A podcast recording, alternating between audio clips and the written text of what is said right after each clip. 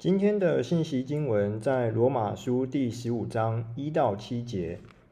我们坚固的人应该担当不坚固人的软弱，不求自己的喜悦。我们个人务要叫邻舍喜悦，使他得益处，建立德行。因为基督也不求自己的喜悦，如经上所记：辱骂你人的辱骂都落在我身上。从前所写的圣经。都是为教训我们写的，叫我们因圣经所生的忍耐和安慰，可以得着盼望。但愿赐忍耐安慰的神，叫你们彼此同心，效法基督耶稣，一心一口荣耀神，我们主耶稣基督的父。所以你们要彼此接纳，如同基督接纳你们一样，使荣耀归于神。今天正道的题目是从以弱示强到以强示弱。我们欢迎龚天行长老。弟兄姐妹们平安。上帝在过去的这两年当中很幽默啊，他让我们在这两年的当中，东福信友堂和新冠病毒呢，可以说是一起的携手并进。如果我们同工们在去年的年初，二零二零年的二月二号，我们在这里启动啊东福信友堂的时候，就知道新冠病毒将会肆虐全球，为全世界带来很大的灾难，台湾也不能幸免。我们还会在那个时候就开始。我们东福的工作吗？我很怀疑啊，我很怀疑我们有那样子的胆子啊。上帝是全知的，他当然知道，但是在那个时候，他并没有阻挡我们，并没有阻挡我们开始东福信友堂。他不但没有阻挡我们，他还在过去的两年当中，不断的供应我们，使得我们可以。稳步的向前行，所以我们可以知道，东福信友堂的工作是上帝所亲自启动开始，而且是他带领并且保守的。展望二零二二年，我们希望，我们也向上帝祷告，我们东福终于能够甩开那一个呃新冠病毒。纠缠着我们不放的那双手。今天我们呃是今年下半年在讲台上传讲罗马书的最后一讲。虽然刚才玉祥弟兄带领我们所念的经文只是十五章的第一到第七节，但是今天我要和大家分享的经文范围呢是十四章的全章以及第十五章的上半段。这一个经文的段落呢，是使徒保罗在罗马书第二十二章开始讨论信徒在因信称义之后，要如何的在日常的生活的当中，能够活出一个称义的生命。在这个之后，保罗就进入了罗马书的结尾以及呃一些个人的问安。在这个保罗对于信徒生活教导的最后的一个段落的当中，保罗所关心的重点是我们这些有了从神而来新生命的呃从神而来的新生命的信徒，要如何的去对待软弱的人。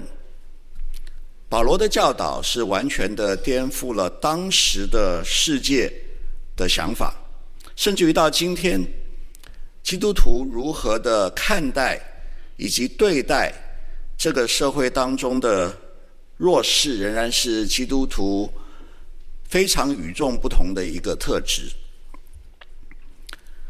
保罗的时代是主后一世纪的中期，那个时候是罗马帝国非常强盛的一个时期。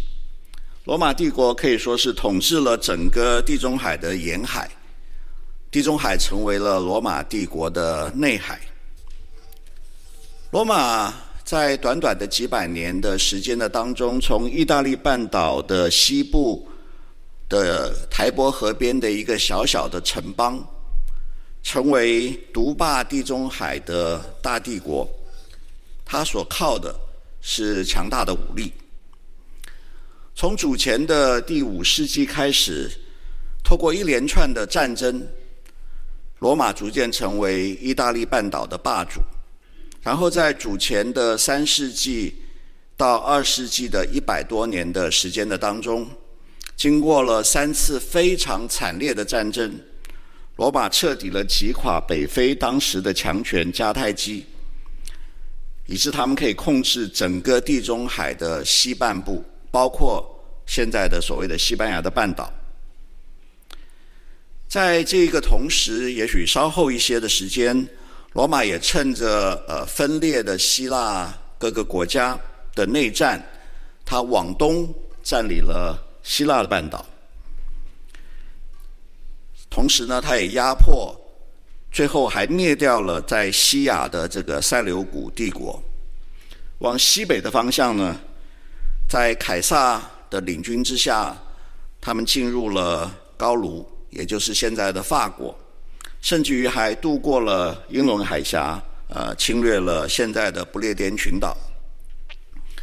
在主前三十年，凯撒的侄子屋大维，在击败了他的对头安东尼跟这个埃及的女王克里欧帕特拉的联军之后呢，占领了埃及，完成了对整个地中海沿岸的控制。屋大维也被加冕成为罗马帝国的第一任的皇帝。奥古斯都，罗马的兴起是与扩张是依靠武力，纪律严明而且又勇敢善战的罗马军团以及他们的海上的舰队屡战屡胜，他们用强势的武力去压迫比他们弱小的国家和民族。罗马内部的社会经济结构也同样的是恃强凌弱。贵族、平民、奴隶，这不同的阶级在社会上面阶级的壁垒分明，而且贫富不均。最卑微的奴隶的人口大概占罗马帝国总人口的大概百分之二十左右。城市的当中，奴隶人口的比例更高，可以高达百分之四十到五十。奴隶的来源主要是。战争当中战败的俘虏，或者普通的人，他们因为欠债、贫穷、犯罪，也可能成为奴隶。奴隶是主人的财产，他们没有任何个人的权利，他们是主人的生产工具。他们在田园里面耕种，在矿场里面挖矿，在竞技场上面决斗来取悦观众，在家里面照顾家务。奴隶承担了罗马帝国所有的经济生产的责任，但是他们却享受不到他们的生产的成果，一切的成果都归给主人。他们是社会当中的弱者，他们服侍强者，他们被强者所欺凌。在罗马帝国的世界当中，弱者服侍强者被认为是理所当然的事情。强者因为他们强。所以他们可以压迫弱者来服侍他们，弱者因为他们弱，所以没有办法去抵抗强者的压迫，所以强弱就决定了食物链上面的高低。但是这有什么问题呢？在自然的世界的当中，这也不是也是自然世界的法则吗？我们看 Discovery Channel 的这些动物的纪录片。不也是弱肉强食吗？最强壮的雄性的动物享有优先进食的权利，甚至于独享交配的权利。但是今天我们所要分享的罗马书的第十四到十五章的这段经文，却告诉我们：虽然这一个罪恶世界的法则是这个样子，但是当我们因为耶稣基督的救赎，我们可以脱离罪的辖制，而可以回到上帝起初创造的美好的时候，我们就不应该再按照这个罪恶世界的法则来处理强弱之间的关系。保罗在这个段落的一开始，在第十四章的第一节，他开宗明义的就命令我们说：信心软弱的，你们要接纳。然后呢，保罗举了两个当时教会实际的例子来说明他这个命令。第一个例子是关于食物的，在当时的社会环境的当中，大部分的肉类。都是牲畜在献祭宰杀之后，他们的肉再拿到市场上去卖。以罗马书的收信者所在的罗马城而言，市场上面所卖的肉，可以说几乎都是经过献祭以后而来的肉类。所以当时有一些信徒，他们可能比较谨小慎微。所以说，他们就决定不吃肉，免得沾染了拜偶像。所以他们就吃素。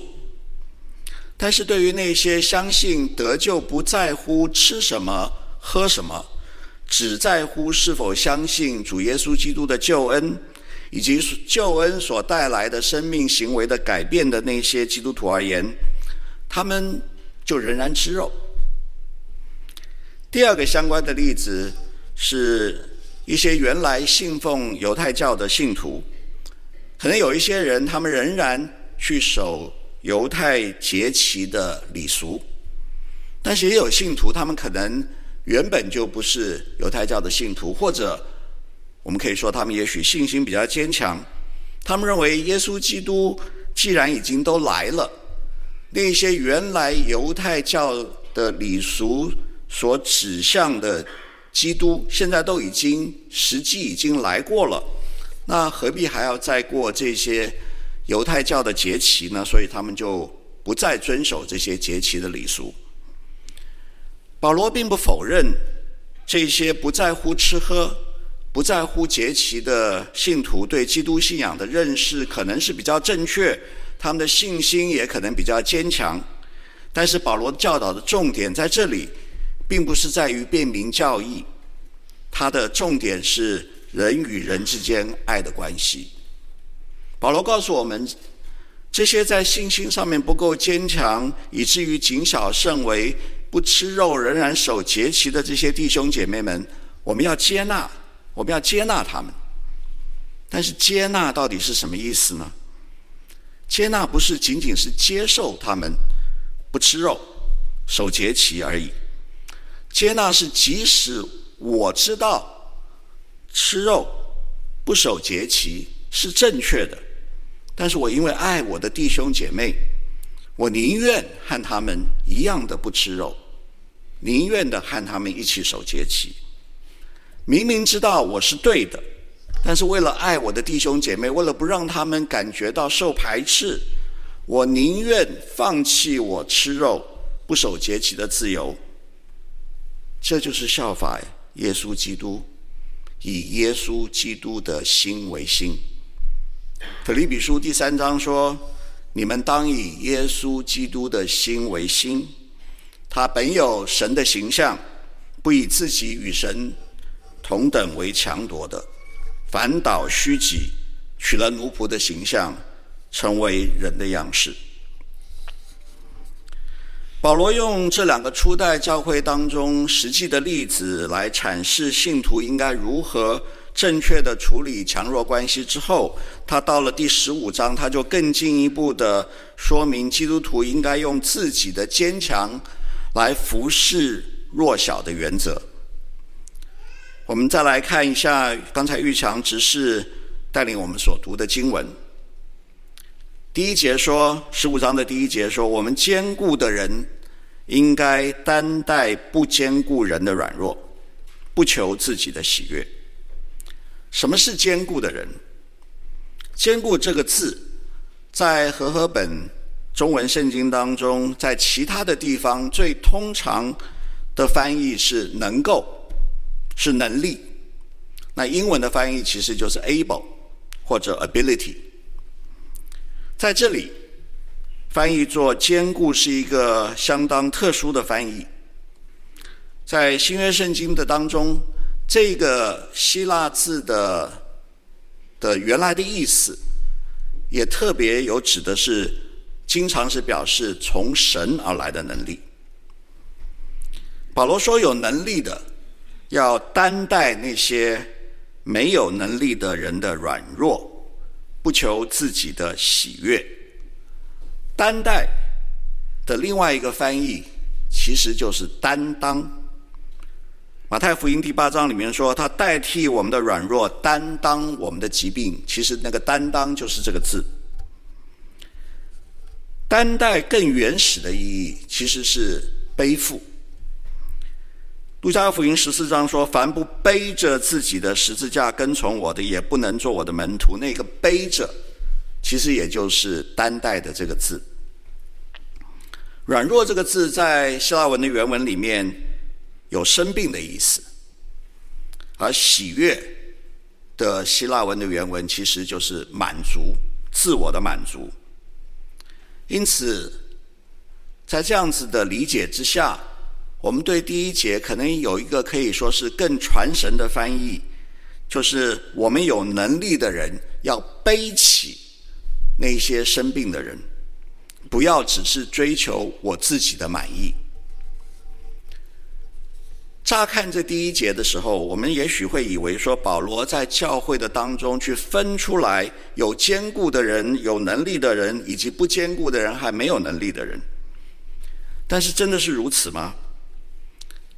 保罗说的其实是不坚固的人，他们软弱，是因为他们病了；坚固的人也不是自己有什么能力，他们有能力是因为他们愿意放下自己的能力，让神的能力在他们身上彰显。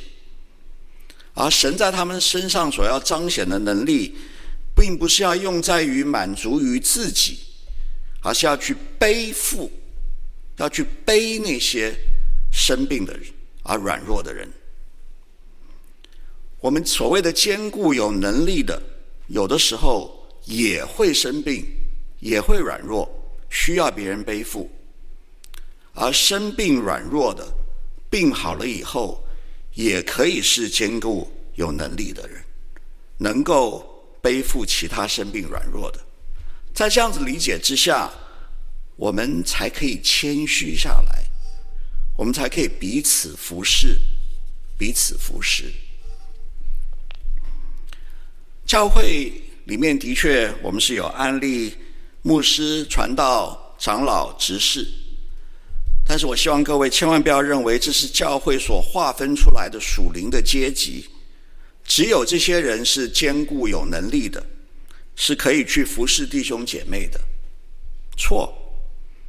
牧师、传道、长老、执事固然是要用神的能力来服侍、帮助、担当那些软弱的弟兄姐妹，但是牧师、传道、长老、执事也会生病，也会软弱，他们也会忘记披戴基督，他们会回到软弱的自己。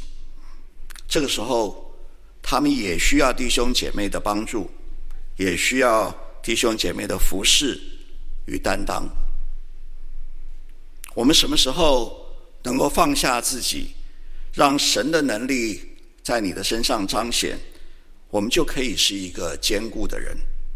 我们什么时候倚靠自己，我们想要用自己的能力来做一些事情，其实我们就是软弱的。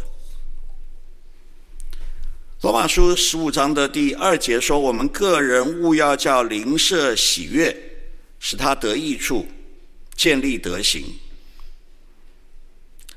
保罗在第二节的主词，我们看到他改变成为个人，也就是我们每一个人，而不再是第一节的所谓的我们坚固的人。在我们前面所说，我们对第一节的新的理解的基础上，这样子的改变。就有道理了，因为我们每一个人都可以是坚固的人。什么是邻舍呢？邻舍的希腊文原文其实就是近人，你旁边的人。旁边可以是实际的距离，也可以是心理的距离。所以，所谓的邻舍，其实是指的你身边的人，或者是你心上的人。保罗说，我们每一个人对于神放在我们身边或者我们心上的人都有责任。我们的责任是要放下自己的满足，来满足他们的，但是不是满足他们的欲望，而是要使他们得到良善。我们要在主里面。来建造他们。使徒保罗的教导说：“不求自己的喜悦，勿要叫邻舍喜悦。”实在是颠覆了这个世界的价值。这个世界是以自己为中心的，所谓的人不为己，天诛地灭。但是，这难道真的是上帝创造的本意吗？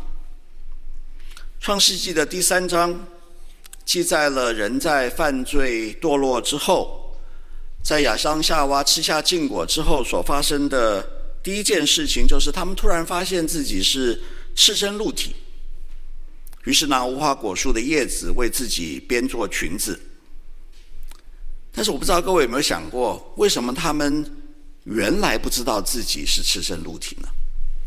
我猜想，他们不知道，原来不知道自己是赤身露体，因为。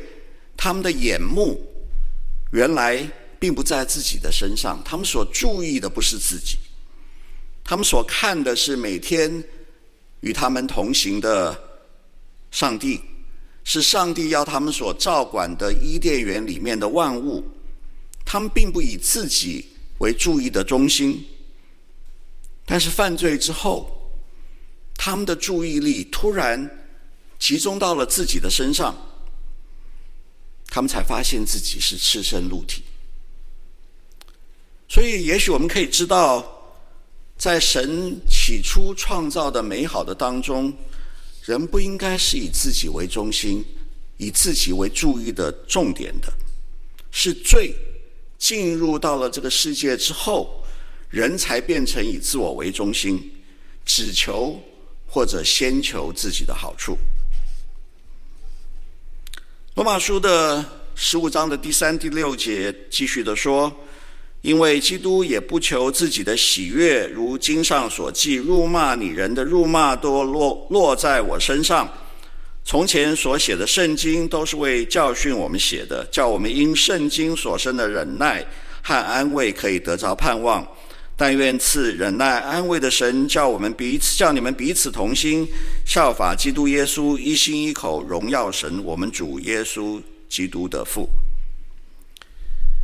基督道成肉身，给了我们最好的榜样，示范给我们看，那个有神形象的人所真正应该有的样式。耶稣虽然全然无罪，但是他却在十字架上面。承担了、背负了古往今来所有人类的罪恶，成为被人辱骂，甚至于被神咒诅的对象。也因此，他才能够成就代赎的工作，使所有信他的人不至灭亡，反得永生。我们既然称我们自己是基督徒，也就是小基督，我们当然应该要效法基督。耶稣说：“若有人要跟从我。”就当舍己，背起他的十字架来跟从我，因为凡要救自己生命的，必丧掉生命；凡为我丧掉生命的，必得着生命。舍己是不容易的事情，舍己是要抛弃掉原来的自我，自己想要的不能要，当然是痛苦的。但是罗马书十五章到第四第四到第六节当中说，我们在舍己的痛苦的当中，我们可以从圣经的当中去找到安慰，可以因为有忍耐、有安慰而产生盼望。的确，耶稣告诉我们说，为他上吊自己原来生命的，可以为他舍己爱人的，会得着那个新的、更丰盛的生命。这给我们盼望，但是忍耐跟安慰又从哪里来呢？我们的忍耐与安慰是来自于仰望那个十字架上面为我们死的耶稣。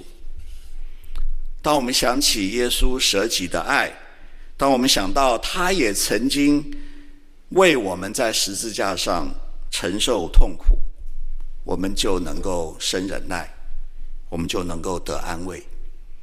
我们这些，我们这个复活生命的盼望，也能够在我们的心中油然而生。耶稣说：“你们要彼此相爱，像我爱你们一样，这就是我的命令。人为朋友舍命，人的爱心没有比这个更大的。作为基督徒，我们就要同心效法耶稣，舍己爱人，彼此相爱，彼此服侍。”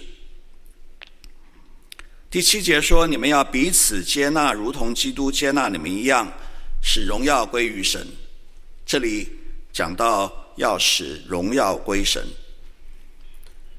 改革中 Westminster 教理问答当中的第一个问题就是：人生的首要目的是什么？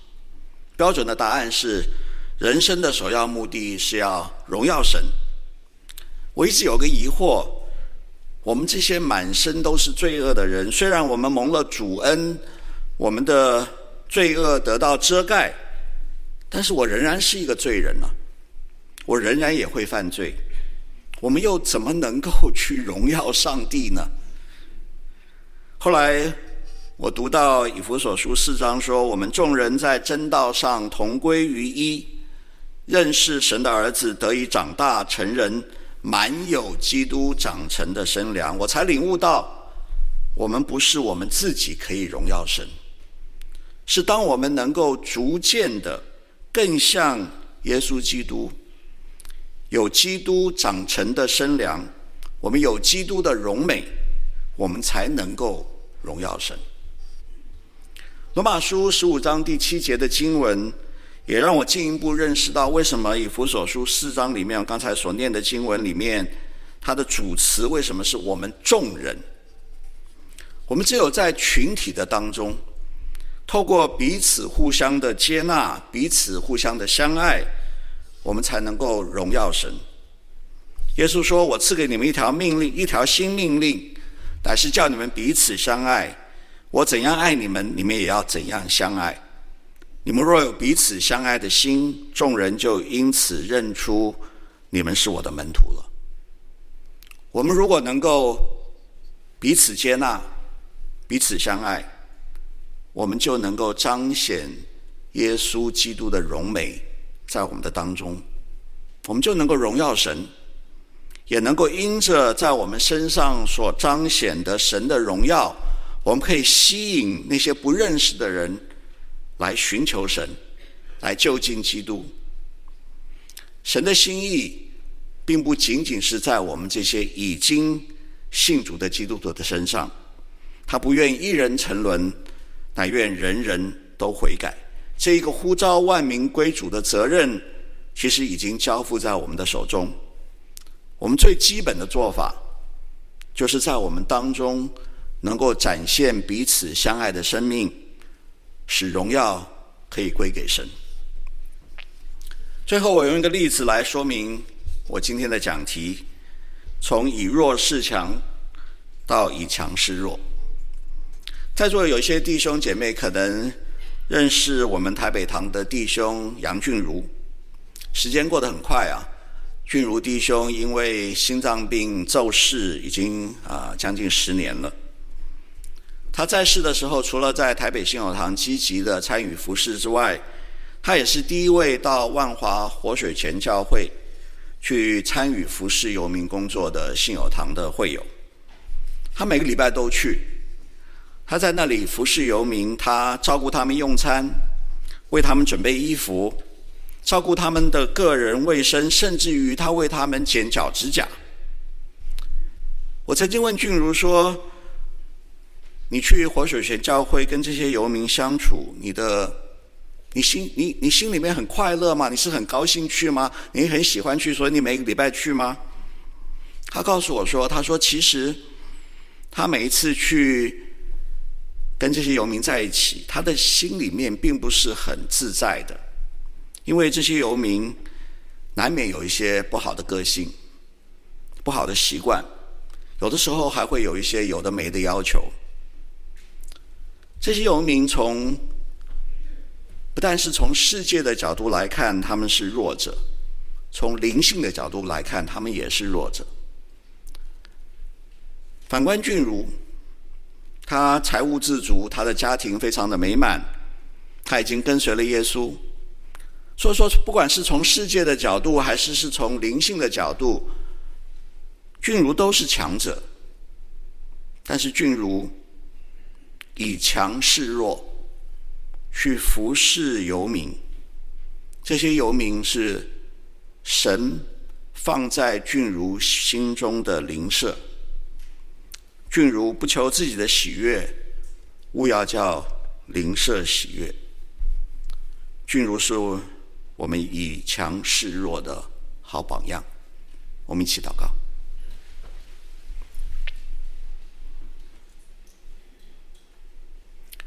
天父，我们谢谢你，我们得到了从你而来新的生命，我们就要改变我们这。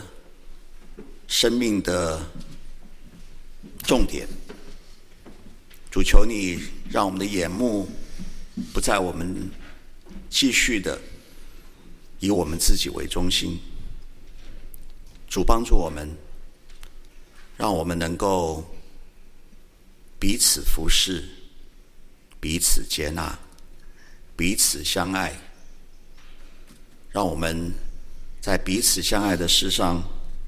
能够彰显你的荣耀，我们如此的祷告，奉主耶稣基督的名求，阿门。